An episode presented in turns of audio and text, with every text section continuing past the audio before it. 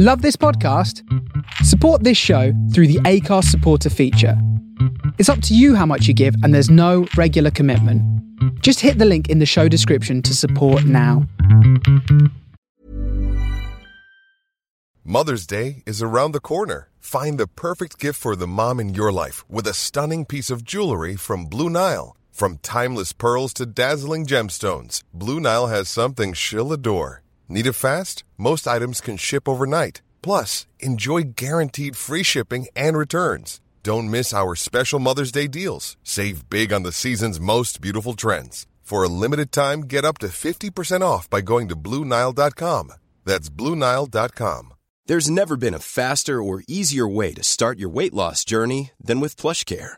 PlushCare accepts most insurance plans and gives you online access to board-certified physicians who can prescribe FDA-approved weight loss medications like Wegovy and Zepbound for those who qualify. Take charge of your health and speak with a board-certified physician about a weight loss plan that's right for you. Get started today at plushcare.com slash weight loss. That's plushcare.com slash weight loss. plushcare.com slash weight loss.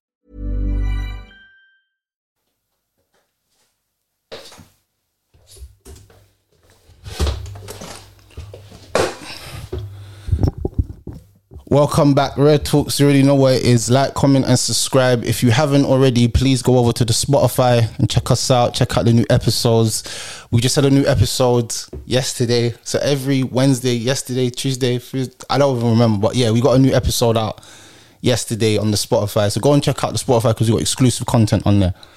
And today, I'm joined by a special guest.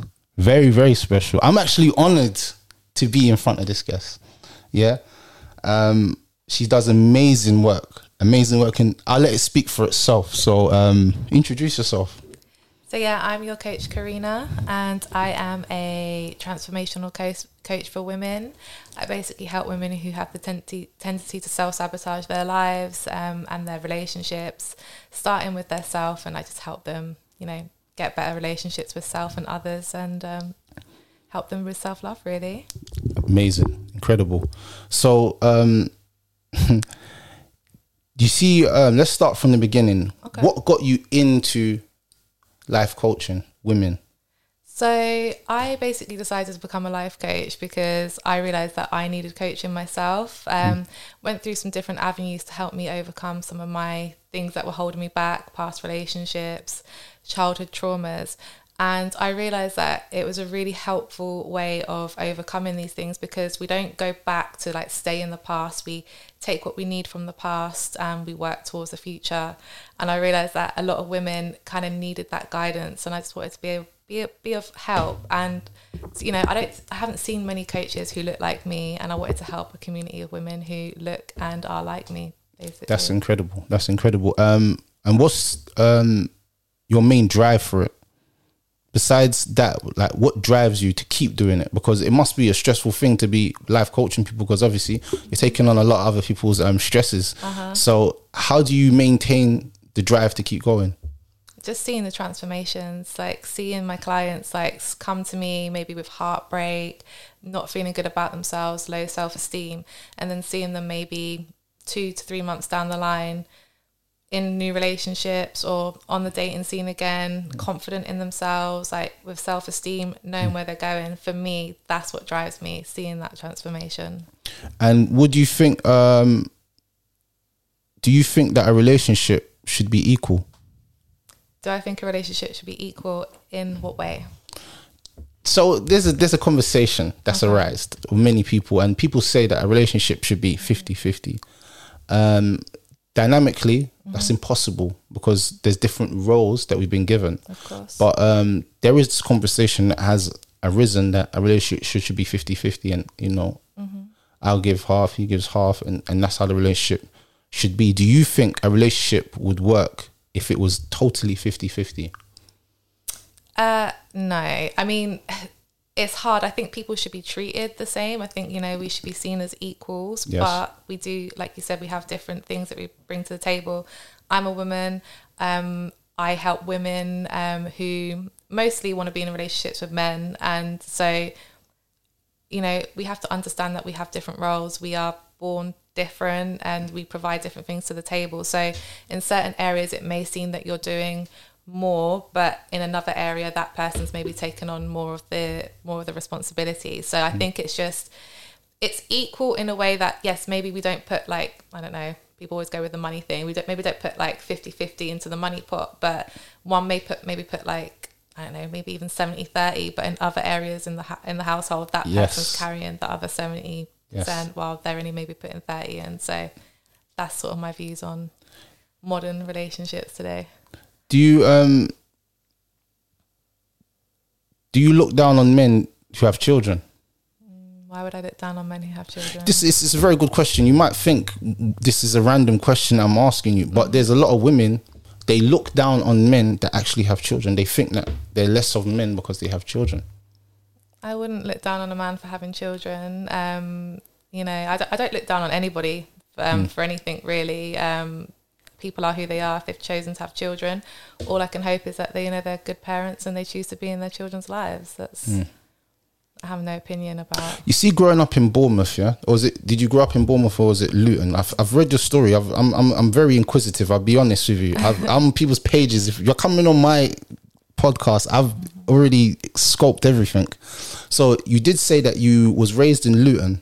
From what I rem- there's Luton has two sides to it. Just mm, correct me if I'm wrong. Yeah, Luton has like a kind of EDL, very white posh side, and then it has a very Asian side. Am I, am I correct for saying that?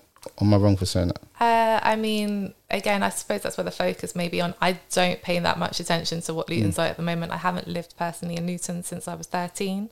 When I've ever been back there, it's only been for like family basis, so I couldn't really comment too much on that. So in Bournemouth, in Bournemouth, growing up in Bournemouth, Yeah. um, would you say that it's very multicultural down there, or it's not? when I first moved down there, it was like no, like I was like one of like a few people who were my color or, or more. So obviously I'm mixed race, half Jamaican. So um, I think in my school there was probably about five or six people in total that were of my complexion or darker. Um, I think it's definitely got a lot better now. Um, you do see a lot more, um, you know, sort of black Asian people in the in that area, but um, I'd still say it's quite white dominated. You know, you can't. How did that affect your self esteem growing up? Being seeing that you're only because you you must have tried to fit in with other people, Mm-hmm. um, because obviously when you're in an area where you're one minority, you want to feel accepted. So did you? Um, what did you do to like fit in with people? Did you have to change yourself? Did you? What happened? Um, I think like my self esteem, um, it probably did take um, a little bit of a hit being around um, different people. I was very much still who I was in sense of like I like the type of music, my culture, um, a lot, and I kind of like I kind of just stuck to the people um, that were similar to me down there anyway. Um, I did have a few friends who um, were of different um, nationalities. And yeah, I think for me, it was just more so finding people who were similar to me, who came from similar backgrounds to me, and, and just sticking with them. And um, I mean, it was it was a bit difficult not seeing as many people looking like me.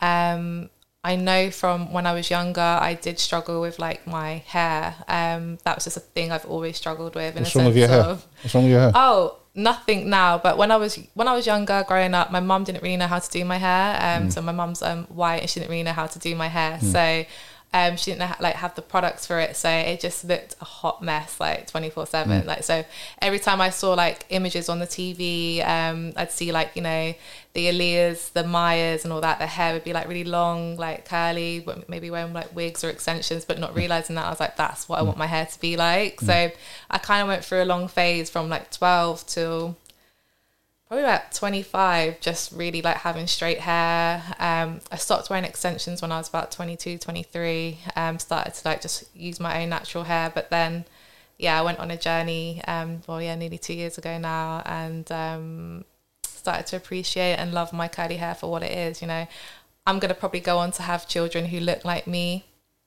and i want them to like be able to love their hair and if they don't if their mother doesn't love their hair then i don't know what sort of example i would be to them Yeah. So do you- so growing up in um, Bournemouth, what would you say is like um, a crazy experience that you experienced down there in Bournemouth? I mean, I did experience my first bit of racism in Bournemouth. Like, so I'd never had any like racist remarks to me when I was mm. growing up in Luton at all. And yeah, that was like, I was like, I think like the first time I ever went down there, I was like ten years old. I just remember like, like old white women would like walk past you and like grab their handbags as if you was gonna maybe grab them. You, then- though, you as a Like- younger lady. like little little kids running around in hotels and that they literally would like grip their handbags like my mum noticed it and my mum was more on like having a go at people than we were and she was a white woman herself. And i think like when i was maybe about 14 i literally then started to have people shout out to me go back to your own country and things like that. And i was like whoa like i'd never experienced anything like that in my life. Um and obviously i'd be quite angry at it. Um you sort of like shout things back but now it's just like I kind of want to know when people are racist. I don't know about you, but I'd rather like know when people are racist to know like not to like deal with them. Like people like trying to like tell people not to like be who they are. It's just like nah, I kind of need to know who are my people. yeah, like, yeah, yeah. I hate being around the covert ones when they've got like those subtle things and you're a bit like this person being racist, but you can't really say anything because they're not being like overtly racist to you. Yeah, it's um, it's funny you say that because most people that grow up um in areas that are majority white um and they're mixed race, um, you have two sides of the coin for them because they have a white side, so they appreciate and they don't look at white people as funny, but then they also have the black side to them. So it's like most of my friends that are mixed race, they identify themselves as black because everyone else identifies them as black. They couldn't mm-hmm. identify as mixed race because people wouldn't even identify them as that. Everyone would identify them as black. They would say you're an IC3 male or IC3 female. That's what they would say in general. Mm. So growing up, did that make you want to study about black history more because of everything that you was going through? I mean, I was always more in touch with my black side and with just like family wise anyway. Like I only knew my white mother growing up. Like the only black um the only family I knew were my black and mixed race side of my family. Um so I feel like I was um a bit in touch with that anyway. Um but I definitely feel like I would like to do more. I'd like to I've never been to like um Jamaica. I, I haven't really been to many places outside of Europe. So that's kind of like on my bucket list um, to do in the next couple of years is definitely you know go to jamaica. Like i like cooking like jamaican food. That's probably like the best like sort of food that i know how to cook but i'd mm. love to go out there and actually like see it being made like out mm. there and like the fresh foods like actual ackee rather than getting it from a tin here and things like that. Mm. Like that's something that i would like to do in the next couple So, so you want to go to Jamaica? 100% So you want to go Jamaican parties as well? I mean, I'm not saying like like that's like on top of my list, but I'd like to I'd like to experience one definitely. Yeah, Jamaican parties are. Crazy. Have you been? I was I was in I'm, born I'm from Jamaica Okay. and I went to Jamaica when I was like 16. Nice. Yeah, and it was yeah, it's, it's a different experience. Is it's a it? different experience. You go Jamaica, a different experience. It's just like when I went Africa. Africa was um, a different experience for me as well. Africa was, I think, for me the most um, amazing experience I've ever been. I went to Kenya um, Oh, wow. and in Zanzibar, and yeah, man, I, I've never seen. You know, Africa, they lie to us. You know, they, all these pictures of these flies flying around kids' head and kid with big belly. I never actually saw that. I saw poverty, yeah, no doubt, but um, I never saw what they show us. On the TV. Yeah, I never saw that, and it made me happy to see um, just incredible people, man. Like you go there, you just meet the most, the nicest and friendliest people ever, and very hospitable. That's one thing I say about the people that I met. They was all hospitable people, and they were very um, lovely, man. They were lovely people. You know, whatever people told you about get killed and all this robbed, and I never experienced. None, I didn't feel no fear. I felt actually more safe out there than I do in the UK. If I'm honest with you, Wow. yeah, UK is actually dangerous. I mean, every I think everywhere's got like a place that is quite dangerous. You know. not in Africa. They was like, oh, around here is bad. I was like, oh, yeah, cool. But you see, you see, in places of poverty, it's mm-hmm. only bad because the people are poor. They're not. The people generally are not bad people. Mm-hmm. Does that make sense? It's mm-hmm. like a man would kill you over food, but he needs food to feed his family. Family, Does that make sense? He's not doing it for a name or to put it on social media or, Or greed. Yeah, or or I'm trying to get points. I'm trying to score points. It's not for that reason. So it's like, yeah, man, I loved it out there personally. Um, what is the meaning to friendship to you? What is the meaning of friendship to you?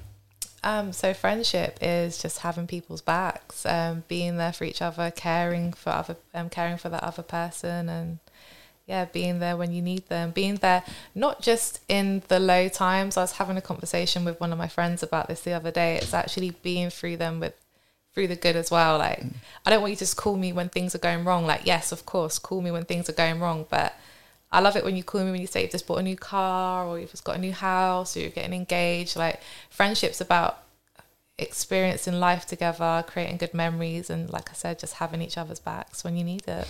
I feel like um, friendship is um, something that no one even speaks about. Like, what are you as a friend to me? Like, do do friends actually say to friends, "Are you a real friend?" Because people, it finds people find it hard to have actually a conversation communicating with people in the sense of um, you know how are you today? How's your life been? How's everything with you? A lot of people um, don't know how to actually have friendships. They know how to have relationships but they don't know how to have friendships.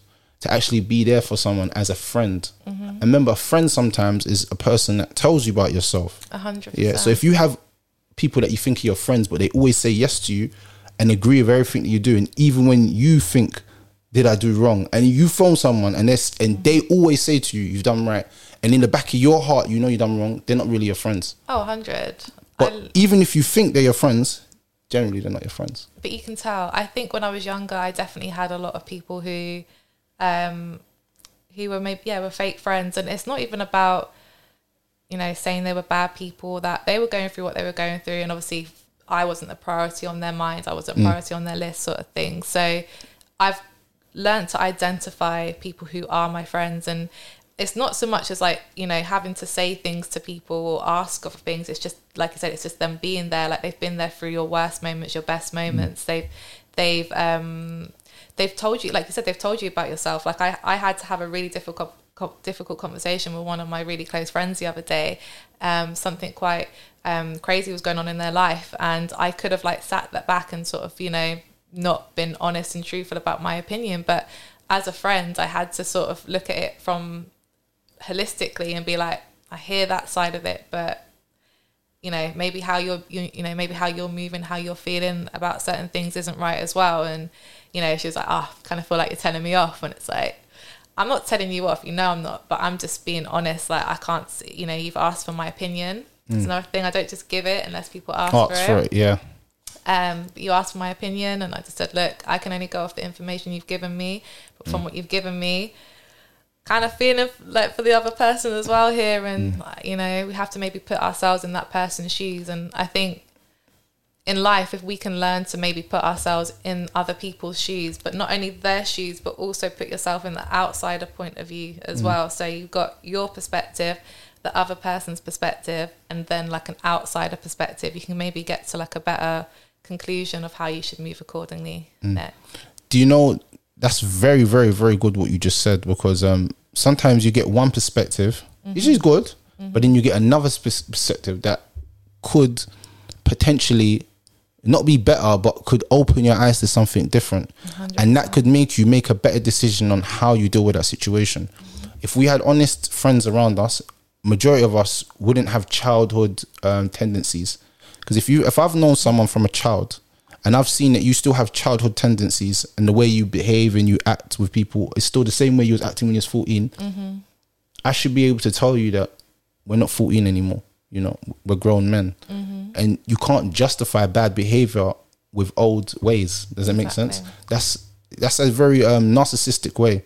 A narcissist, he'll say, he'll beat a woman and say, Well, I got beaten when I was younger. Mm-hmm. And, you know, I've always fight for everything I wanted in my life. And you're like, what's that got to do with right now? Like you shouldn't have done what you done. Does it make sense? Mm-hmm. What you done was incorrect. Apologize, fix your actions, and move forward. Mm-hmm. You know, whether that's leaving the person or, or leaving that friendship. I've as I've got older, I've found it easier to just let go of friendships. Mm-hmm. As I've got older, um, I used to be this person that used to say, you know, that's my day one, all this. I don't say that stuff anymore. I'm at the po- point in my life where it's not about if you're my day one. Mm-hmm. It's about how are you today with me, because we can grow and we can change, and there's nothing wrong with me, and it's no malice. There's no pain, there's no hurt. It's just me evolving as a person. If I don't see that same growth from you, I don't really want to pe- put you in my my close circle because mm. you're gonna have an effect on me. Because I take friendships real deep. Like, I'm one of them person. I feel a lot. I feel a mm. lot of emotion. I don't say it and I don't show it. That's why it seems as if as if I don't. But I mm. feel a lot for my people that I actually call a friend.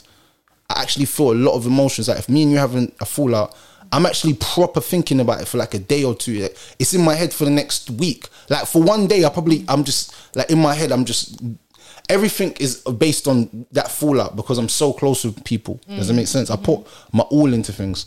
Um, which is not even healthy, I think personally. It's not healthy. You shouldn't be like that. Don't be like that. 80, 100. Yeah, yeah. You shouldn't be like that. Don't give everything to the point where it starts to burden your brain. But um, so I found it easy as I grow grew older to cut off friendships and not always um put my all into things that I know that generally is not gonna come with a good outcome for me personally. It's true. Um, I think what helps as well is not having such high expectations of people. I think that's definitely helped me out. Um, having your own life helps you with things as well. Like I used to be somebody who'd be like, oh, like I want to go and do this thing and I want people to come and do it with me. And then like my friends would say they would or they wouldn't do it. And then I'd get annoyed and not do it. And I've learned to like, I'm to do what I need to do anyway. And if you want to come with me, it's a bonus. And if you don't, then, you know, it is what it is. It's, there's no, there's no ill feeling. There's no like hurtness to it because I haven't put an expectation on that. I've just let people be who they want to be. And I think definitely keeping your circle small. Like I don't call a lot of people my friend. I've got like a handful of people, like a handful of people that are my close people that are my I friends. don't even have a handful anymore. It's, it's, gone, it's, got, it's got less than it.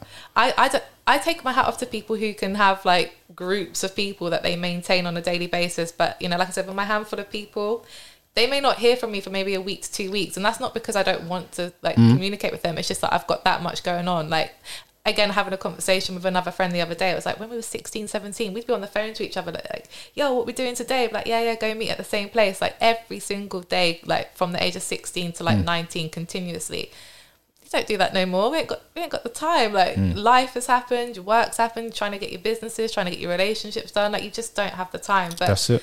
that's what also shows what's a real friendship is that yeah, we may have not spoken to each other in a week to two weeks. Some some people, unfortunately, maybe a month, depending on how busy your roster's been. Maybe a year. Things have happened. But you can pick up that phone to that person, and it's like you never like it, that time hasn't been gone. It's like you've just you've spoken to them like it was the last time you spoke to them. Like that to me is like another symbol of like, wow, this is actually my person. Like, This is my friend. guy. Yeah, yeah, yeah, yeah, Yeah. And you got lots of memories that you lot can reminisce on as well. Good memories. Oh, Yeah, all the time. Yeah, we've got loads. Do you remember that time when we was in France? Brother, you was getting crazy. Remember what that man said? To I no, that was mad. Do you remember the shot? But yeah, that was great. Like I love um, friendships like that. Um, you don't have it. I have a bro- I have a friend like that right now. He's in Gambia. Shout out to my brother Rashid. You know what you're doing. Um, he's in Gambia right now, and I ain't spoke to him for like two months, three months. Yeah, I've seen him with little text here and there, but I haven't spoken to him. Other than me and him spoke, an hour or two hour on the phone, and it was just a a genuine flowing conversation. It wasn't forced. It wasn't no silences. It was just a great conversation about just us two. You know what I'm saying? As as people and what we've doing and what he's on, what I'm on. He's telling me come out here. You know, guy, England, it's not good for you. Come to Gambia, it's better. Yeah. So we we had a good conversation, and um, Nice. I feel like people like that um I hold dear to my heart. You know, um, someone that you can just not speak to for four or five months. As soon as you speak to him, it's just like you lot can't leave each other. It's like that conversation. You don't want it to end. He don't want it to end. But you're just you keep going until eventually you're saying, "Right, I got, I got, I got, I got, things to go. to do. I got spend time or like I got to get the I dinner got, on. I gotta go work or bro, I gotta go sleep or you know what I'm saying. So it's good for them friendships, and um, Mm. you know, I think people need to work on um maintaining long term friendships. Definitely.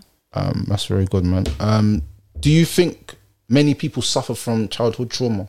Oh yeah, a hundred percent. I think um, most people probably do and don't even realize it. They're so used to survival mode. Um, I learned the difference between like survival mode and like growing, basically. And I think when you're when you're in survival mode, your your body's in a permanent state of tension. You're not able to really taking like new surroundings or just new things because you're you're so busy on just trying to survive everything. And like you said we sort of rebound to coping mechanisms that maybe we we went to when we were like younger to help us deal with situations that were probably really stressful. And it may not we may be in situations that aren't even that level of stress but because we're so used to reacting to things how we did when we was children um unfortunately we take that on we take that with us when we're older when we're in um in places where we're not that self-aware How do you think someone can deal with childhood trauma? How do you think someone can deal with it?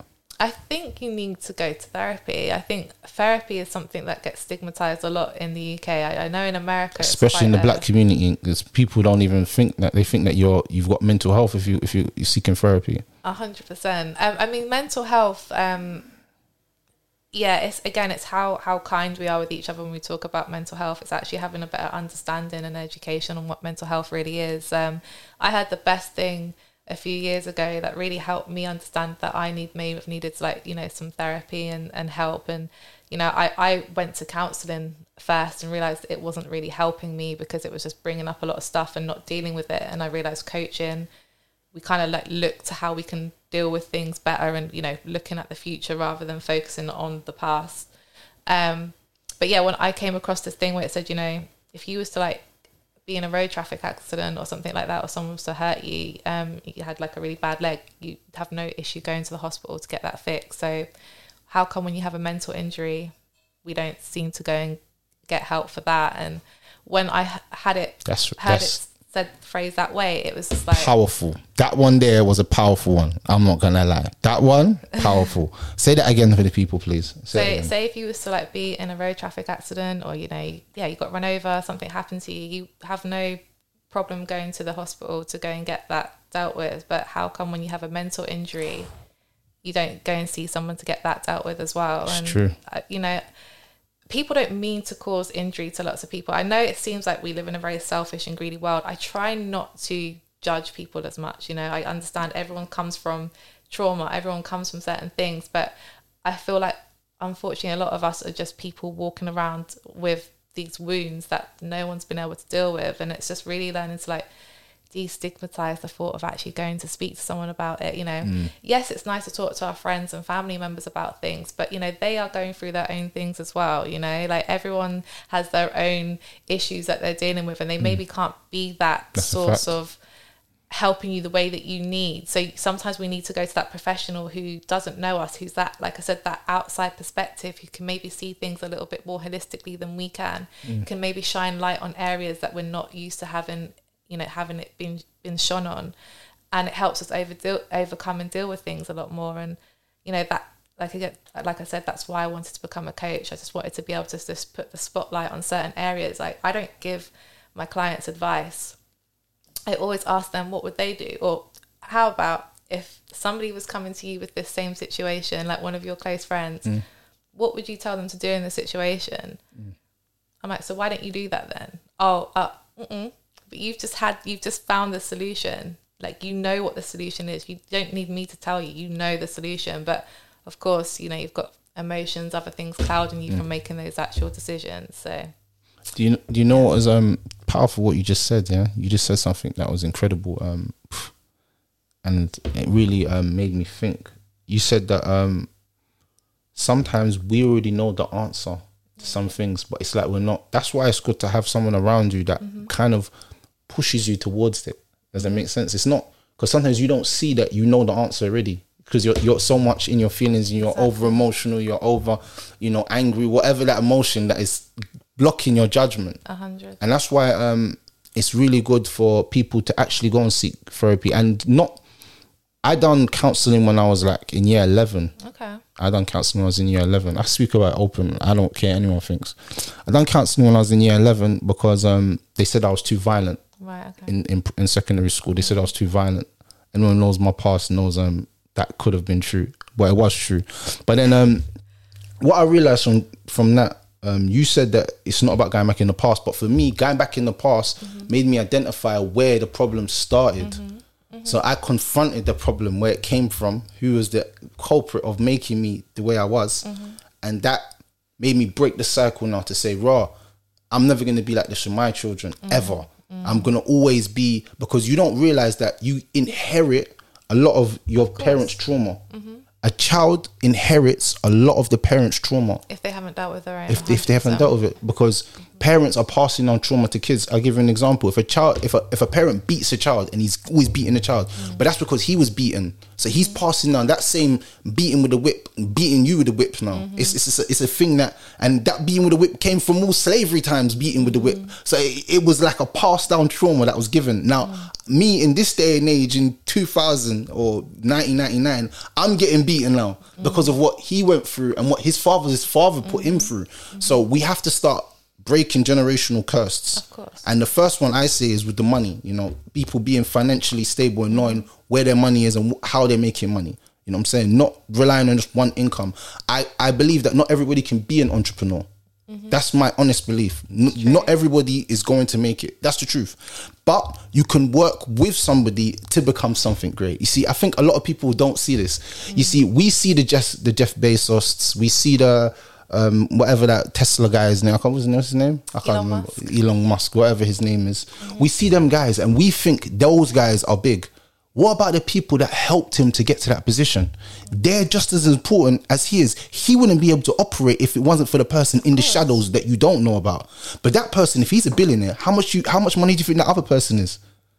This is what I'm saying. But his only job is to stay in the dark and do his job. So this is what I'm trying to say. Sometimes what I've seen with a lot of people is that um they don't want to play their role. They they want everything to be like 50-50 when the world that we're living in is the entrepreneur might run the whole business. You might be playing some low position now, but eventually when that he blows, you're gonna blow as well. It's true. And I think a lot of people don't see that. They just see everything's from a selfish perspective. Does that make sense? in the spotlight, maybe the credit, um, Yeah. the open credit. Like, um, I mean, I was having a conversation with um, one of the sort of mentors, coaches that I looked up to, and it's explaining, you know, some of us are visionaries, and others of us are the people that help the visions. Like, I'm, I would say, I'm definitely more of a. I have the ideas. I speak. Um, you know, I, I'm the sort of person who will speak an idea into existence, and I need people who are more planners and who are able to like take what I've said and be like, right, this is what needs to happen. Whereas, because I'm just so almost up in the air sort of thing, like I have these things that need to have, I need people to help me come down to ex- actually mm. execute it. So, you know, you know, it's, it's about finding what your strengths are and play into that, you know, and Do you know what? There, do you know what's crazy about what you just said? My friend, mm-hmm. the same guy I was talking about, he had a book full of ideas, and he said he showed these ideas to everybody.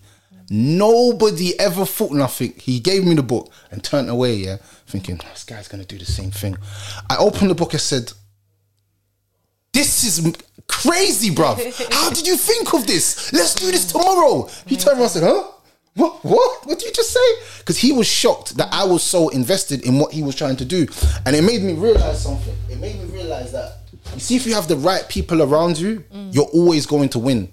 If you have the right people around you, you are always going to win. If you have the wrong people around you, you will never win. I'll just say this again. If you have the right people around you, you will win. Not on the basis of that they're helping you to win. It's just that they're helping you with ideas. They're helping you with just little minor subtle things. Mm-hmm. Minor subtle things. Like someone might be like, All right, I'm gonna come, I'm gonna be a person that just presses this on the camera. You know what I'm saying? Mm-hmm. I'm gonna be the person that comes and deals with your audio. I'm gonna be the person and this is how businesses are formed. You mm-hmm. know what I'm saying? There's always someone at the bottom and there's always someone at the top. But not everybody can be at the top.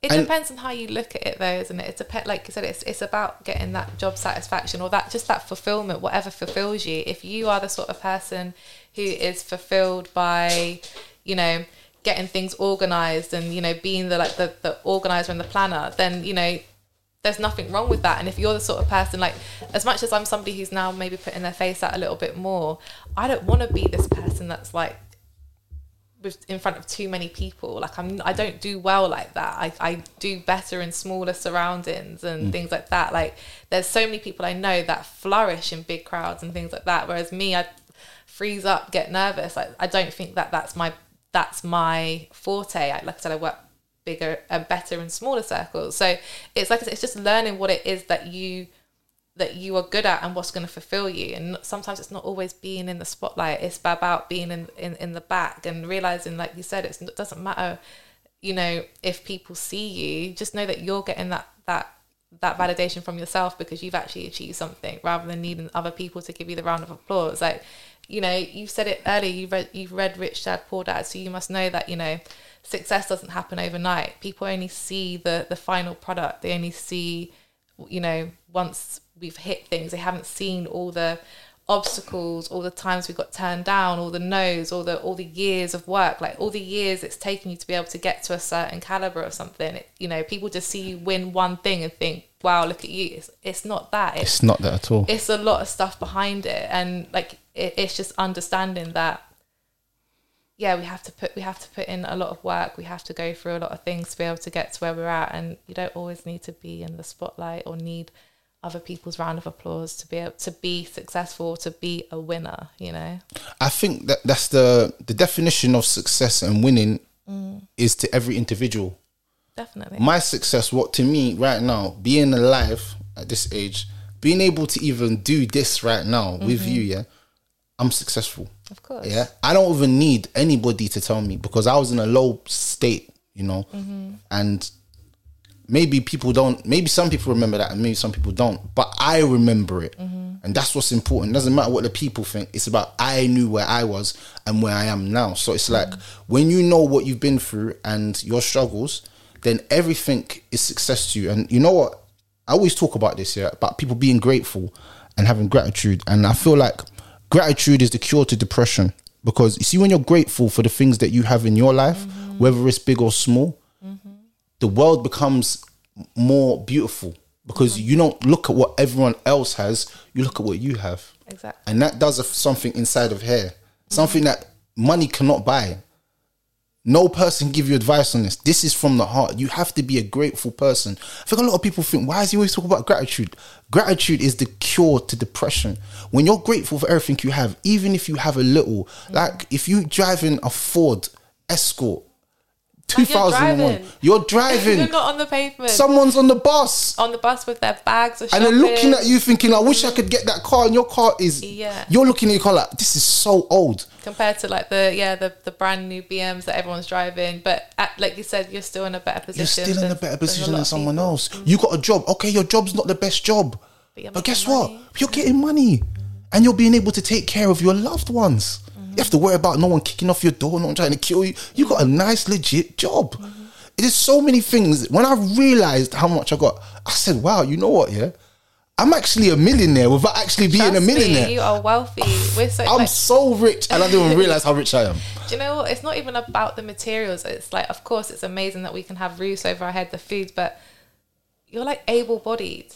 Like, do you know what I mean? Both of your legs are working, both of your arms, do you know what I mean? Mm. You can use your eyes, your mouth, your ears. There's not even people that have, unfortunately have been blessed with that or they have, and somehow, unfortunately, that's been taken away from them. Like, just gratitude for that in itself because, you know, one day we're going to get older. We may not be able to function as well as we can now. So we mm. need to be able to be grateful for this, like, really take care of these things and I mean, gratitude, like you said, it's the cure for depression. Gratitude saved my life. Like, no other way about it. Like, when I started to, to just wake up in the morning and be grateful for breath, be grateful that God decided to give me another day today. Do you know what I mean? God is like allowing me to go to work and, like you said, make money, and I'm allowed to, you know, I can have three meals on the table. I can water. It's not a stress. Like, I'm a blessed person. You know what I mean? And when you when you say that and yeah, it's a de- it's a different air. I definitely started to move with a different air and energy about me, and um, of course we're we're all human. We are flawed, so we, you know little things might get to us. But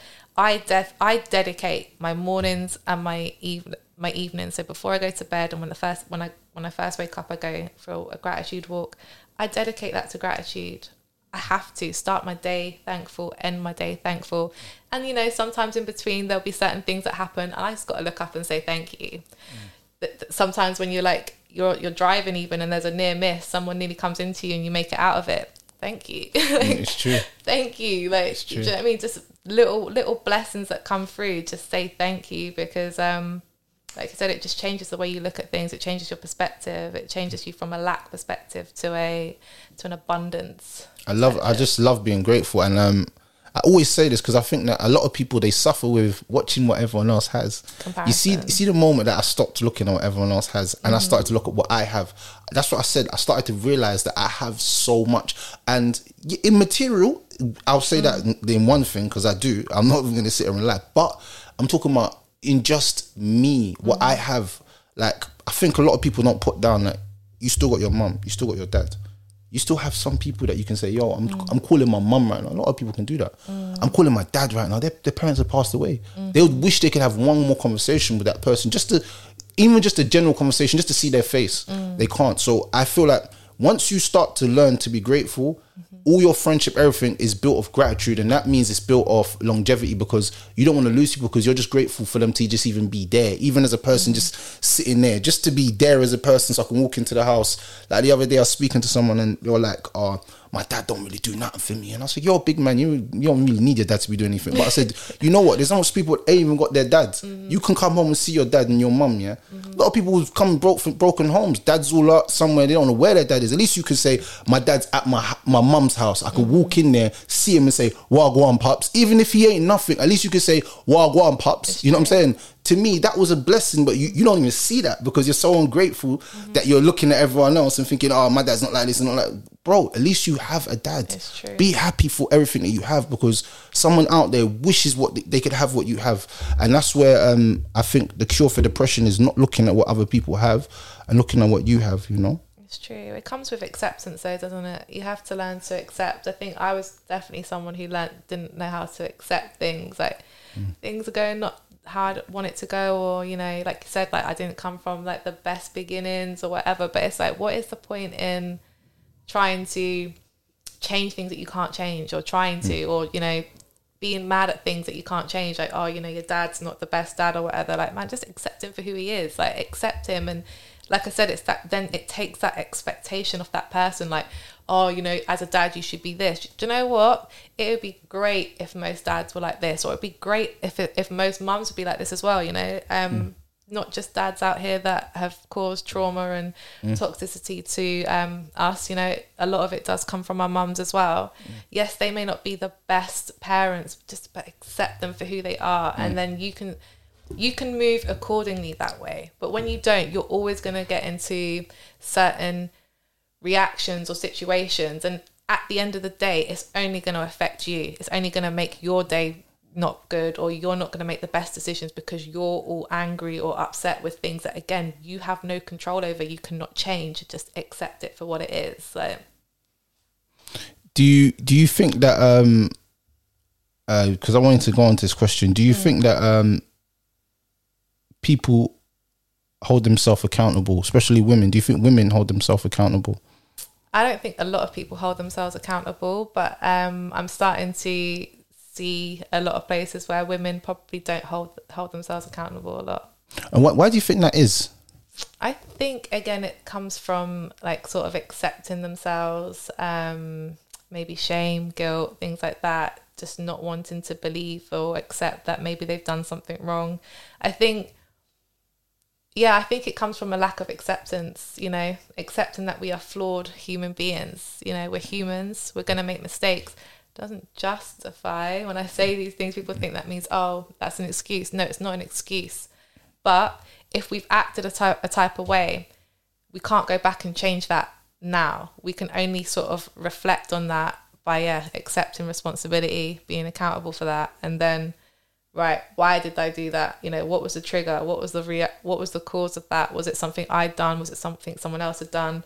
How do I move accordingly with that person? You know, is it, you know, is that, you know, is that something that I need to be around or is that something that I, you know, i, I need to react or be around differently?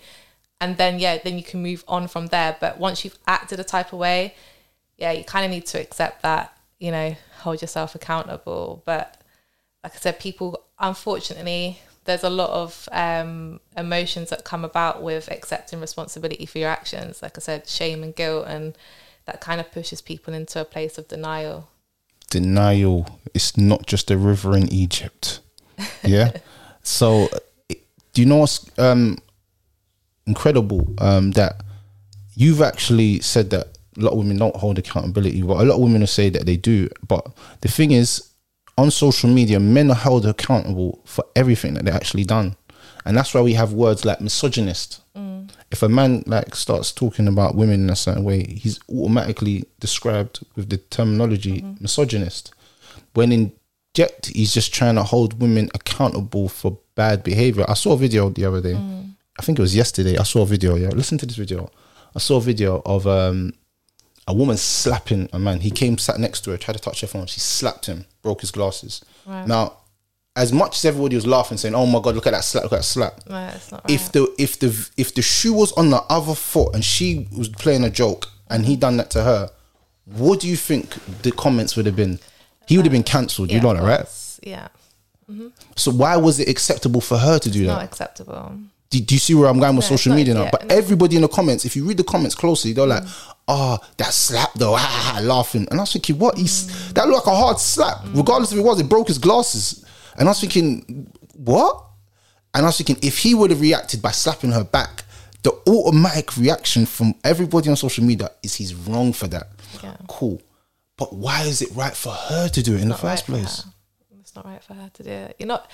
It doesn't matter what um, sex you are. You know, whatever sex you claim to be, you're not meant to hurt anybody. Do you know I mean? If you do hurt somebody, you have to be accountable for that. You have to make your apologies and things like that. Um, yeah, I I don't care what what you are. You have to um, around me anyway. You have to act accordingly, and I will hold you accountable if you won't. Um, but yeah, I know it. Unfortunately, with social media and, and a lot of things in general, there just are double standards. You know, there's double standards to certain things, and you know whether or not I agree with it or not, that's just the way it is. But you know, again, if I had a friend who did something like that, I wouldn't turn around and say that that was hilarious. I would look at them and speak to them in a way where it's like you need to understand that that's not acceptable. You can't go around doing that to people. Um, you can only hope and pray that that, that person does have people around them to sort of um, highlight that to them. Oh, There's also a video. Um, I always talk about stuff that on social media with people, so to get their perspective. There's a video of a um a kid that supposedly, and I say apparently, I'm not sure the full story, so I'm just saying there's a kid that was on the street and was crying, and the guy's like, "Where's your parents? Where's your mom?" Uh, and filming the child. Like, where's your mom? Where's your mom? Like, how could you just be out here? Like, where's your mom? And he's filming the child, and the child's crying at that moment. But and he's just looking around and say, "Oh, there's no mum," and then stop recording it. Now, um, I had my own take on this video. Yeah, um, when I see things now, I look at it from I proper analyze things now, and my first thing was, why is he recording a child? Wouldn't it makes sense if you see a child that's first of all tend to the child Tend to them. And then try and look for a solution. and then look for a solution, as in, i.e., call the police or mm-hmm. call someone that can actually help. Like you might have someone in your phone book. You know what I'm saying? Mm-hmm. Why would you record the child saying, "Where's your mum? Where's your mum?" A child that's like four, three years old. What are they going to say to you? They're at home. like, yeah, can you take me there? I live up the road, at number four. Can you take me there, please? Mm-hmm. Like, what was the response that he was looking for the child, or was was that a sincere move, or was that a social media plight to, to say that I'm going to put this on social media? What would you What would you get from a video like that? I mean, it's really weird because obviously I did grow up in a time where it was before social media, and then I grew up through social media becoming a thing. And um, I definitely was somebody who, at the beginning of my life, was posting a lot of stuff on social media, and then I had like time out. But I can only go with that people these days they they this is what they think is the norm to do now. Like i notice when I'm one of these people I've had to become a lot more mindful at maybe recording memories or taking pictures of memories because I was just I'm somebody who has my phone in their handbag. Like I don't have it out but a lot of people they do. Their phone is constantly in their hand. They record everything. So I, mean I don't know if that's a thing where they're just being like you know I can't believe this is happening. You know let me sort of shed a light on it. Or if it you know unfortunately it could be maybe like a clout thing you know a viral thing. I know loads of people just want to do certain things so that it gets some more attention more likes and things like that on social media. But i don't know. I can i i don't want to judge people that's not the thing It's not even judging, it's about- to like hoping to think that maybe they were doing it for a good reason by shedding. All right, let, us just break this down now. Let's break this down. All right, putting children on social media that's not your children. Is that correct? No, I don't. Okay, so that. automatically that that the whole um, concept of what he's doing is incorrect Mm-hmm. because if you had a child, you wouldn't like someone to be filming your child. Of course, but at the same time, I'm trying to look at it from in the moment where maybe this isn't something that happens to him every day. He's maybe not thinking. He's probably not thinking sensibly. I'm not justifying his actions, but mm. I'm also seeing it from a point where he's probably just so used to having it out. He's seen like an unusual circumstance, and he thinks he's maybe doing something useful, but he's not actually like using his full brain. And it's like, like this is not a good thing like to do. Like, don't put your child on social media.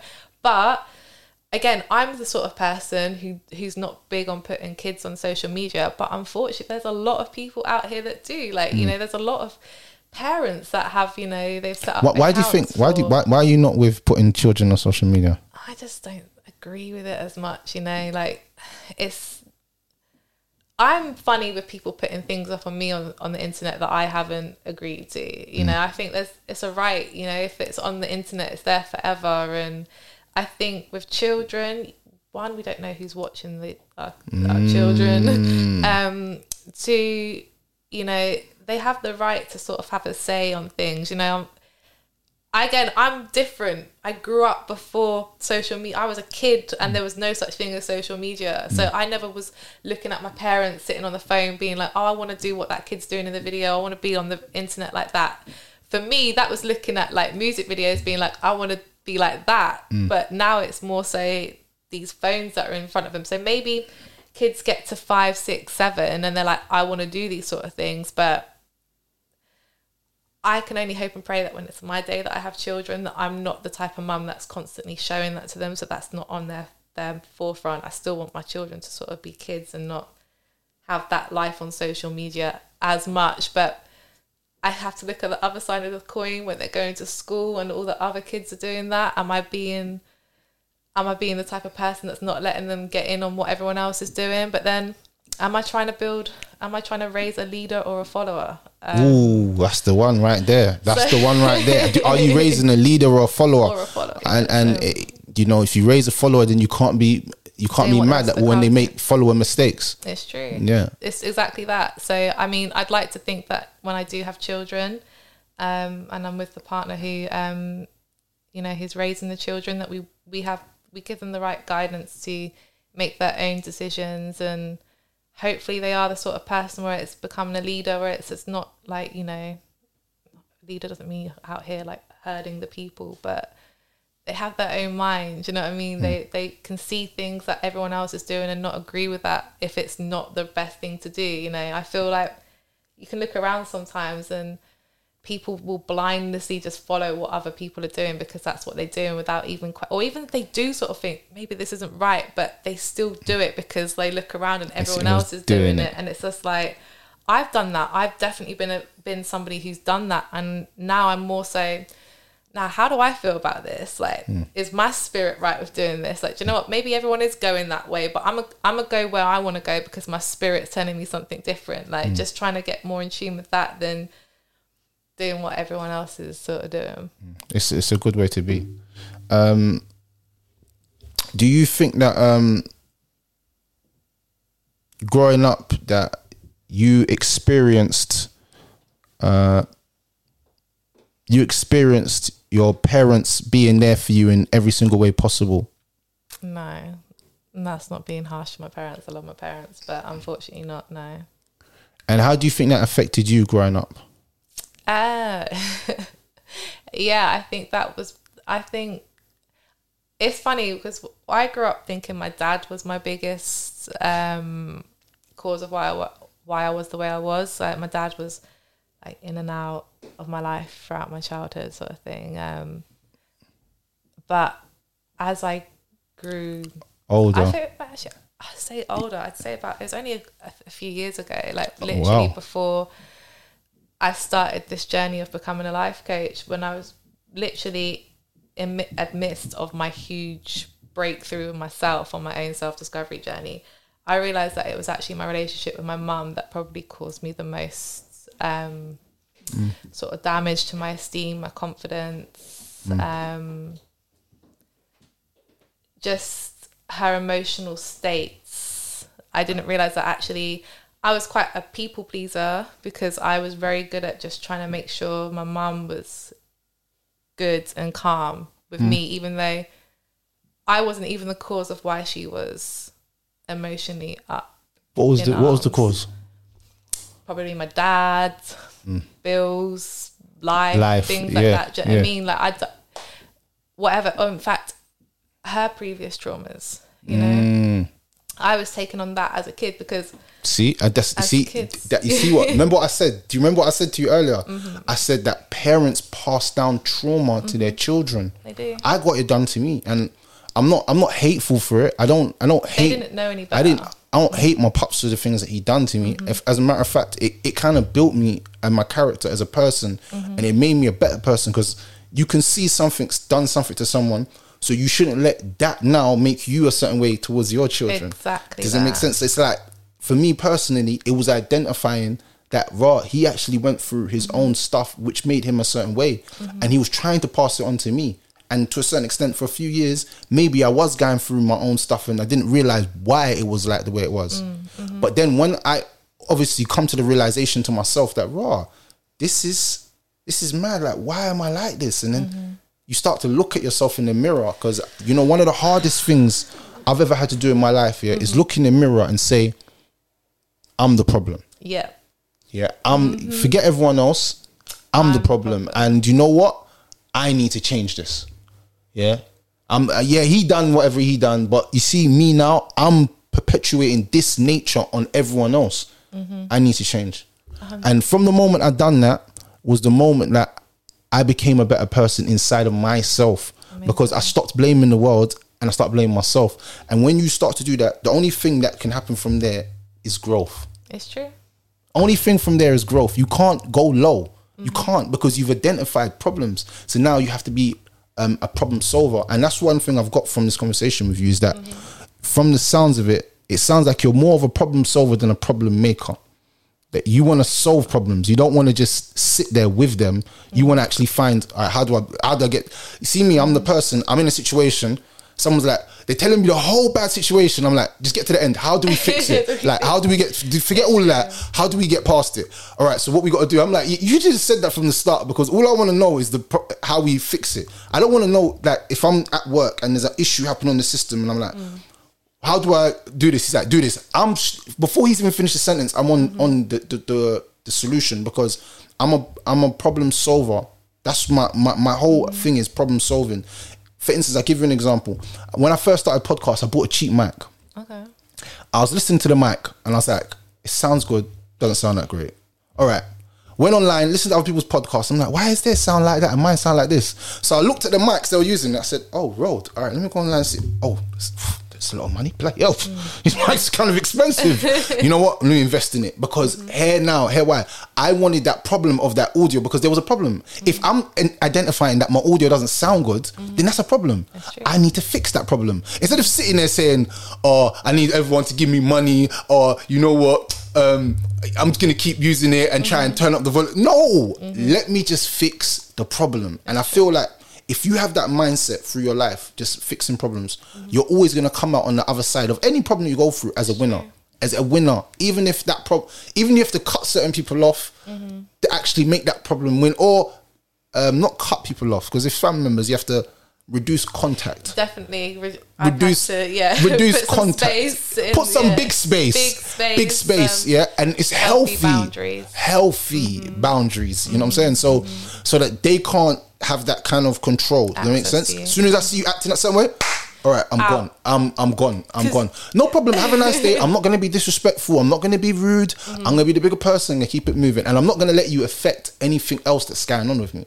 Because a lot of times our family issues affect our relationships. Oh, 100%. We- we're we're all over the place with our relationship, and it's because of this person what he's doing. So I've learned now. As soon as I feel that toxicity just sinking in a little bit, I'm like, you know what? have a nice day. I'm gonna go. I'm gonna um. I'm gone before people even think. They're like, where? You? Yeah, I'm gone. I've been gone. That's true. I'm in my own world now. I'm back to doing me. I'm not gonna accept certain people's bad behaviors on me anymore. You know, when you're younger and you're in a situation where you can't really move and you're you're kind of feeble and you're just a child, and you can't really fend for yourself. As you grow older and you can take care of yourself, you realize that you have a lot of control over your fate to a certain extent. You know what I'm saying? So you can remove yourself from situations that you don't want to be in. So yeah, that was a very good point. Um, That's very About- true. I just wanted to just quickly say, um, because you said something as well about going back, and I wanted to elaborate. When I went counselling, I went because of like my relationship with my mum, hmm. and it was like she unpacked. We unpacked all this the stuff that had happened, hmm. and each week we just kept talking about it, and I was like, okay, it feels good to like acknowledge how she is and hmm, complain about her, but we ain't. So what do I do now? Like, what do I do now? It's like you, I'm in this mess. Like I'm in this like okay, like she did this, and I've understood that. Wow, like she is the cause of maybe a lot of how I've I've reacted to certain things. I've taken on her how her behavior. I've ta- I took on a lot of her behavior. Looking at how I love my mum's pieces, but there's certain things I did not want to continue to you know grow up and be. Um, so yeah, I'm now looking at. I come back to her and I've been like, so what do we do now? And it was just she just wanted to keep going around in circles and that. And I was like, you know what? This is making me anxious as hell. Like this is making me, you know, bringing up stuff, but we're not we're not moving forward. So I I realized then I needed something more that was like, okay, yes, it's good to go back to get what we need. We need to find out the information, identify the root causes, but how do we move forward with that? How do I now take that forward and put a spin on it where I'm not going to now keep, like you said, perpet- perpetuating that same behavior? You know, growing up, seeing my how my mum was in relationships, I didn't realize that I then went got into a four and a half year relationship where I was pretty much reenacting that same thing. I mm. can't do that. I can't do that now. Do you know what I mean? I've got this information. How do I move past that? And I needed that extra guidance to help me again shine the light on how I can now move differently. And literally, that's what I do to help with women. I help women understand why they've done certain things they've done, the causes of it, and then, yeah, how they can move why, forward why is the focus better- only on women when it could be a man that says he wants to be coached? Why, why can't it be a man as well? So I have a few reasons why I don't want to help men, and it's nothing, um, you know, bad. One, I'm a woman. I feel like I can relate mostly to a woman's experience on this earth that more than I can do a man's. You know, you guys see the world through completely different lenses to to I do. Two, there's some great male coaches out there that can really help. I think men need to be able to help men a lot more as well. They need to have that community spirit of helping other men grow. And three, I don't want to blur lines, you know, um, in a sense of Blur lines, okay. from my perspective, but sometimes when people may think that you're helping them, they may come, they may see it in a different way. They may see you in a different light, and I don't want there to ever be that sort of, yeah, that awkwardness of maybe different feelings coming about. You know, this is my profession. I want to keep things 100% professional. I don't want to have awkward conversations with people who might want to see me in a different light because I've helped them through certain things. Also, so you're saying that a lot of men might uh, interpret your helping them as liking them, and then emotional. Potentially, I just don't want to put that out there. You know, again, I'm going to be potentially, well, I will be one day having a husband and things like that. It's going to be quite intimate. You know, it's a quite an intimate thing, coaching and, ther- and being a therapy of, of to people. And for me, I feel like I work better helping women who've been through similar circumstances to me. I know a lot of mixed race women out there who grew up maybe not liking their hair, not liking certain things about them, have gone on to make, you know, terrible decisions based on that. Let me help them. I got coached and um, grew my um, yeah got to my certification by you know help the Karinas of the world. I don't think there's many men who are the Karinas of the world, and um, you know I wouldn't expect them to be. Okay, that, that makes that makes perfect sense. And you said it in a very um, eloquent way, very eloquent. Yeah. Um, do you think that uh, life coaching is something that's not mentioned a lot? Because I don't really see a lot of people doing life coaching nowadays. W- why do you think people um, are not picking it up doing life coaching? Um, I don't think it's a, a field where it's like it's seen as like a therapist. You know, it's kind of like it's not accredited. You don't have to have certification to be able to do it. Um, people probably don't take it seriously. Um, I don't think there's a, a lot of information about what life coaches do, and um, you know, I think if you spoke to me about a life coach maybe four or five years ago, I would have probably mm. laughed in your face. Like, what does a life coach know? What you mm. know, sort of thing. It's just, I feel like you go to a life coach when you come to a realization that you, like you said, you want to make changes. A life coach isn't somebody who's going to hear your problems and be that shoulder to cry on and you know like you said okay you've given me all this information. I'm a little bit more emotional with it. Do you know what i mean? I have to relate to emotions and things like that. I understand mm. that emotions play a part in it but what we're going to do moving forwards. How you you you've come to me and told me that this is what you want and the big thing that i help the women that i coach with is envision where they want to be. Mm. where do you want to be? When you can feel see and almost taste that we're not going to now look at that gap as a bad thing. Like we're going to say right well here we are. Here's where you are in life where you're. how can we make that happen? How can we bridge that gap to where you want to be what is stopping you from bridging that gap? Because there's always a stop. And you know most of the time it's our belief system. It's what we think about ourselves. It's what we think about the world. It's what we think about other people. When we stop looking at people from a bad lens you know like you know all men are trash or all women are selfish and don't want to work and you know stop looking at everyone as that. Understand that some people act and behave in certain ways. It's not our place to save them. It's not our place to judge them just make sure you have what you want in mind because when you do you will eventually find that person who matches and who's in line with who you are your values and things like that and that's why i don't pay no mind to people who don't match my criteria of what i'm looking for in a person. Not what is it that you're looking for in, in a husband? I'm looking for people who have similar values to me. That's in friendship, relationship. That's not just my partner, but someone who shares the same values as me. Mm. Somebody who's looking to continuously grow, who understands that they've come from something that come from a past that maybe hasn't been the best, but that's not holding them back. They're using that as their fuel to make them become a better person and mm literally that somebody who's dedicating their their life to become a better person so they can not only help themselves help the people around them and you know eventually one day raise a family to be as best as they can be you know i'm not going to sit here and say we're going to mm. raise perfect kids because again what's the no all right let me get to this who's had the most positive impact on your life the most positive impact on my life wow I'd say it's probably one of my closest mates, um, Kaz. Oh yeah, I'm gonna do a shout out to you, Kaz. Shout out to Kaz. Shout out to you, Kaz. Shout out to Kaz. Um, I don't know who you are, Kaz, but yeah, it's bare love over there.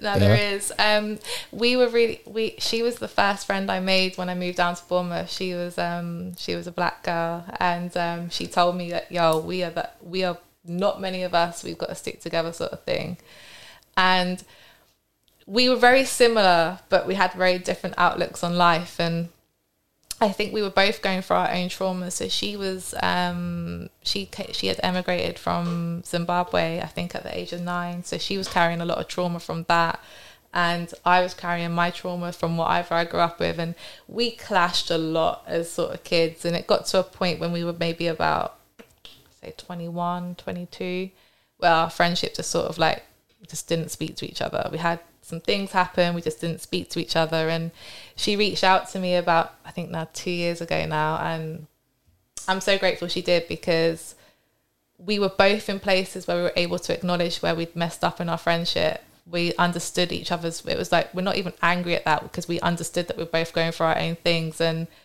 from that now, um, we have one of the best relationships. And she's such an inspiration to me, like in a sense of like, what she does career wise, what she does like business wise, like everything like that. She's such an inspiration to. If I didn't get back in contact with her, I probably wouldn't be a life coach right now. That's just me. wow, 100. Kaz.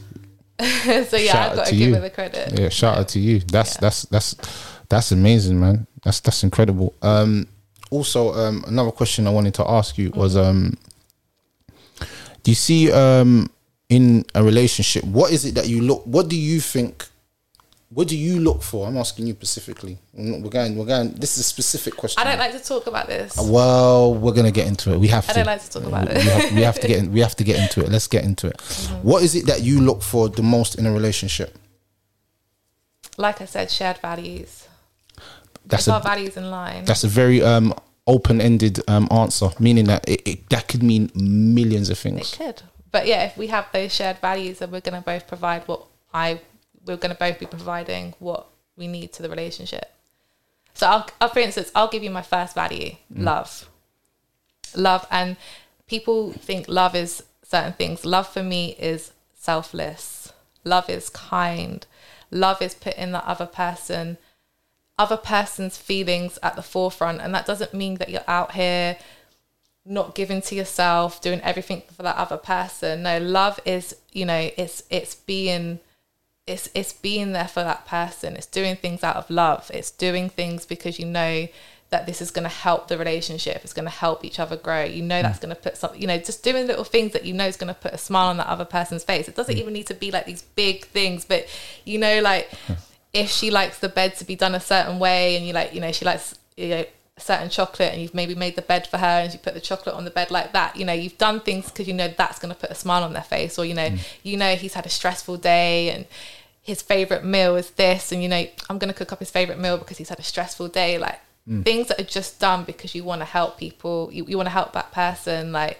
mm. love is my love is my definitely my number one value and that's not just in relationships that's in everything. If you're doing things out of love then you're i think that's the best thing that you can do things. So i feel like if we share those are my main values my core values or your core values complement mine then then we're going to have a great relationship for as long as our relationship Do you think? Do you think people place more? And this is a question I asked you already, Mm-hmm. but I'm asking you again. Do you think people place more emphasis on relationships than actual marriage? I don't think you've asked me this question, but could you elaborate? So, for instance, I'll give you an example. Um, everyone's talking about dating, going to relationship, getting to relationships, how to be best person in a relationship. How are we not using that same energy for marriage? Do you Depends think what you want. depends? So, do you think conversations nowadays are more, um, and the way that people are now is that there's not a value placed on marriage. No, it, it, it depends. It depends on the people. So I know people who have always placed a value on marriage, and that's very important to them. I know people that have always dated in ways where they're going to be finding their partner for marriage. And then I know people who don't believe in marriage. They don't believe that they should have to sign a piece of paper because of multiple different reasons. So I can't put that out there in a general sense because I believe there are people out here that are they want marriage. I think I think it's more so there's people out here that say they want marriage, but they don't understand what marriage is. They don't understand what it takes for marriage. And I'll give an example of that in a different thing. I was having this conversation with a few other coaches the other day in people want a lot of things, but they don't understand the responsibility of having that. They don't understand the responsibility of maintaining that. And I'll just take it for even the simplest thing as a car. And I can use that as an example for myself. I couldn't wait to start driving. I could not wait to get a car. I'm done with buses, done with trains, mm. Mm. done with walking in the rain, whatever. I need a car. I got like a cheap car, whatever, but I didn't realize the maintenance that goes on that car. That I need to also like buy tires every time a nail goes in. road it. like yeah, insurance. I knew about insurance, but I'm just talking about like if your head gasket goes or do you know what I mean? Certain things, and you have to constantly put petrol in it. I didn't know how long. I didn't know how long my petrol was going to last, and you obviously you're darting around all this and that. You know, that's ongoing maintenance that I didn't, I didn't realize or maybe want to have to budget for in what my lifestyle was. And I think people don't take that into consideration with a lot of things. Like, you know, I want to be able to be a millionaire. Okay, say you go out tomorrow or, you know, for the next year you you bust it and you and you make yourself a million pounds. How are you going to maintain that that millions? Do you do you know what it takes to be able to actually maintain yourself being a millionaire, or are you going to be a millionaire for a month and then you, you've your your lifestyle, your outgoings now makes you not a millionaire anymore? Hmm. It's understanding what is it that goes into a marriage. What does it take to be somebody of a marriage? And I think that's what people need to sort of understand before they sort of say they want marriage and and and go for that. If you know what I mean. I think that the, um, the importance of marriage has been brushed to the side with the new generation because it's not something that is um, spoken about because um, a lot of the youngsters not even looking for marriage. If I'm honest with you, um, unless it's for like religious reasons. Some people they have religions that they follow that they can't really be in a relationship. They have to just get married. It's either one or the other. And there's some people that um, you know, family values, their family's not accepting other than marriage. Mm-hmm. But then you have nine out of, let's say six out of seven out of ten people that are in relationships, but they don't know where the relationship is going. So mm-hmm. they're thinking of buying a house. They're mm-hmm. thinking of doing all these things with their partner, but they're not realizing that a marriage is more than just a piece of paper. Let me just tell you something. Mm-hmm. People, someone said this to me, and I had to just close down this whole debate about a marriage is just a piece of paper. It's not just a piece of paper. Let me tell you something. When you need to drive, you need to have a what? Driving license. Uh-huh. If you don't have that piece of paper, can you drive on the road? Maybe, but guess what? You might get pulled over. Mm-hmm. So what I'm saying to you is, there's some papers. I might have a degree. Now, me and you both go for a job. You haven't got a degree. I've got a degree. To you, it's just a piece of. To you, it's just a piece of paper. But this piece of paper is getting me that job for sixty grand a year. Hmm. You're not going to get it. You're going to be my assistant for thirty grand. So what I'm saying is, I'm not always saying the paperwork's always good, No, I'm- I'm- but I'm just saying in general that sometimes we we we, we do, oh, it's just a piece of paper, but it's not just a piece of paper. It's actually a contract. That's a business contract right there you're getting into. You, people don't realize this. Marriage is a business contract. Do you actually understand that? You're you're you're prepared to go into a business contract with someone. That's what you're actually doing. I don't want to see it as a business contract at all, but I, I get it. It ties it does tie obviously your finances and things like course that. it does, Of and course, I'm not saying I'm not saying it's not. I've never been that sort of thing, but I for me I take it more than finance. I I was having a conversation with a guy I was on a date with the other day, and he was. I said, "Oh yeah, I value marriage," and he was like, "Oh no, I I take it or leave it." But yeah, I'm big on having kids, and I was a bit like. Do you know how So do you know how dumb that like- sounds? So I was just like, so you were willing to go halves on a whole life with me, but you don't want to marry? And you know his reasons because obviously he's got finances. You know, he, you might take half of everything. I said, but you'd rather go half on a child with me than give me half of your assets. Like, I'm not saying that I'd want half of your assets, but to me it just sounds crazy. Like surely if you get in if you're with somebody that you want to have a baby with like i said it's you you love and care for this person like this person that you can't imagine being without that person. Like that that's the person for you that's gonna make your journey even better. You two together you're good um, you're good alone but when you're together you're a force. You're you're Yeah. you're, you're you're you're the you make each other better. You make you make everything better of course sometimes not everything lasts forever i'd like to i'd like to hope that when i do get married that it's going to last forever but i understand But do you know what's crazy about what he said? Do you know what's actually crazy? what He's ready to have a baby with a woman that's not his wife. That is actually more crazy than That's it's what I having a baby. Because let me tell you what, if you was married and you had a child, that makes sense.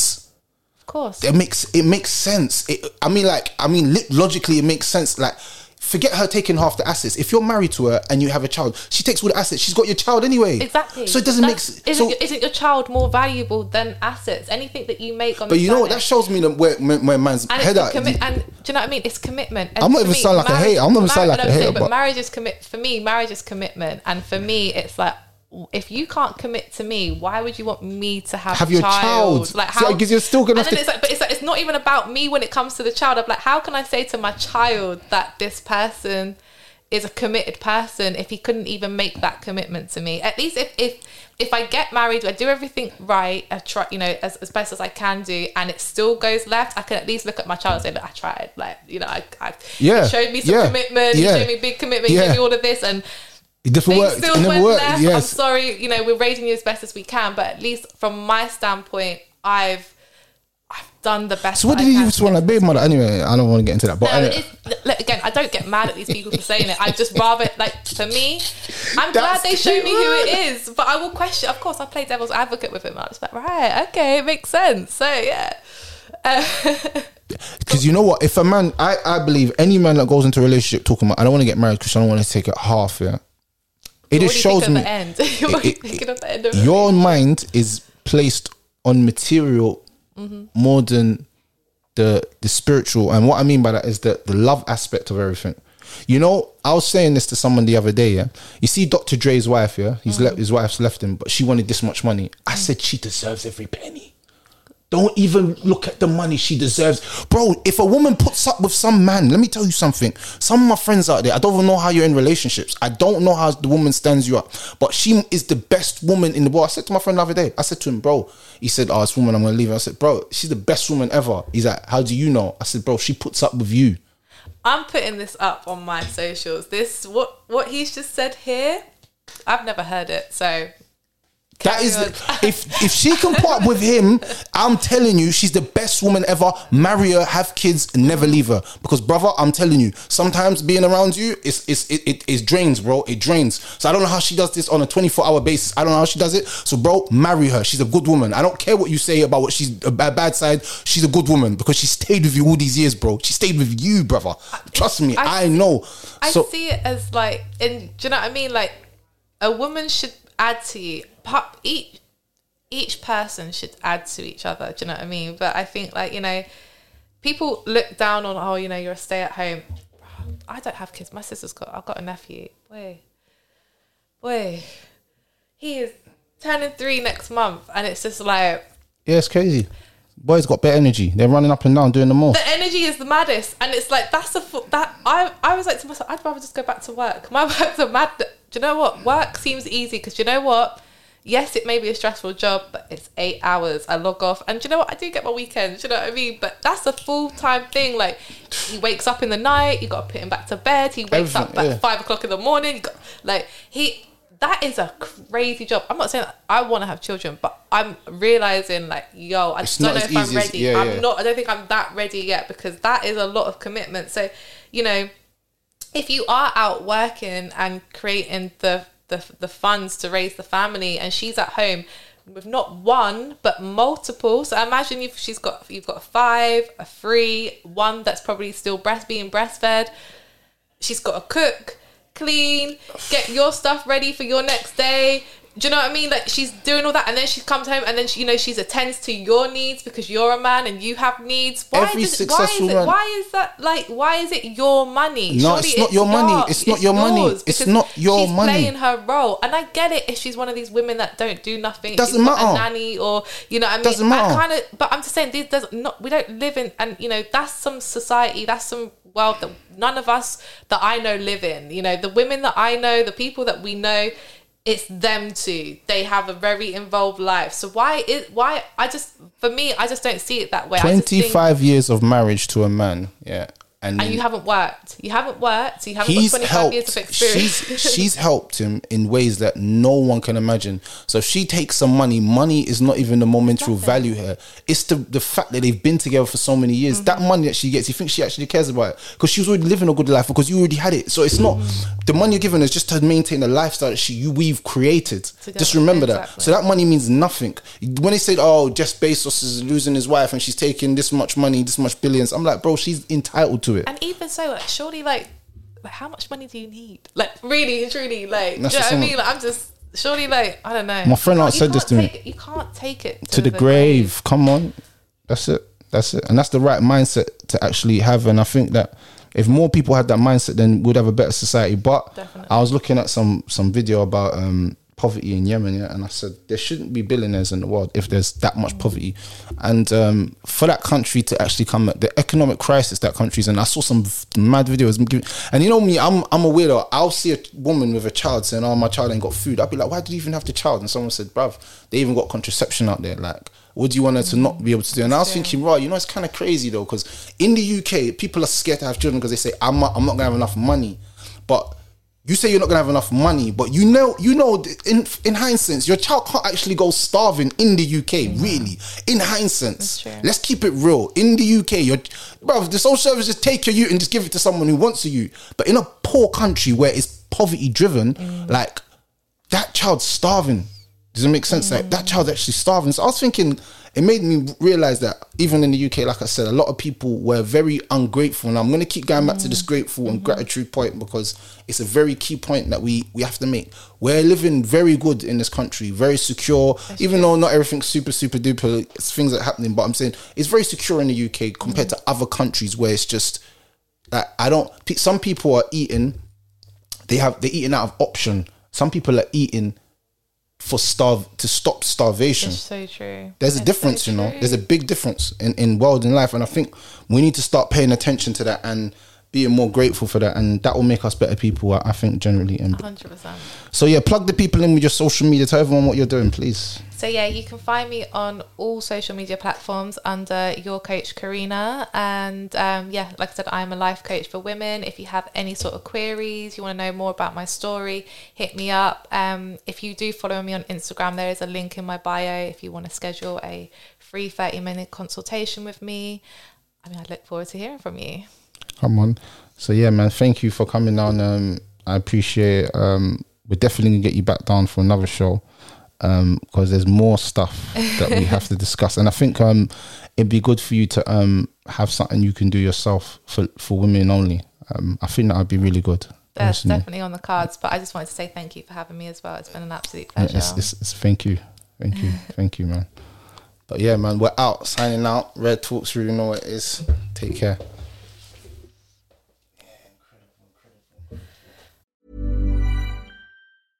Imagine the softest sheets you've ever felt. Now imagine them getting even softer over time. That's what you'll feel with Boll and Branch's organic cotton sheets. In a recent customer survey, 96% replied that Boll and Branch sheets get softer with every wash. Start getting your best night's sleep in these sheets that get softer and softer for years to come. Try their sheets with a 30-night guarantee. Plus, get 15% off your first order at bollandbranch.com. Code BUTTERY. Exclusions apply. See site for details. Hey, folks, I'm Marc Maron from the WTF Podcast, and this episode is brought to you by Kleenex Ultra Soft Tissues, your ally to help tackle your allergy symptoms this season. I love the change of seasons, but nobody loves pollen and all those other things floating in the air that make you sneeze during this nice weather. Kleenex Ultra Soft Tissues are hypoallergenic and allergist approved, so fight back against watery eyes and runny noses without worrying about irritating your skin. For this allergy season, grab Kleenex and face allergies head on. Hey, it's Paige DeSorbo from Giggly Squad. High quality fashion without the price tag. Say hello to Quince. I'm snagging high-end essentials like cozy cashmere sweaters, sleek leather jackets, fine jewelry, and so much more. With Quince being 50 to 80% less than similar brands. And they partner with factories that prioritize safe, ethical, and responsible manufacturing. I love that. Luxury quality within reach. Go to quince.com slash style to get free shipping and 365 day returns on your next order. Quince.com slash style.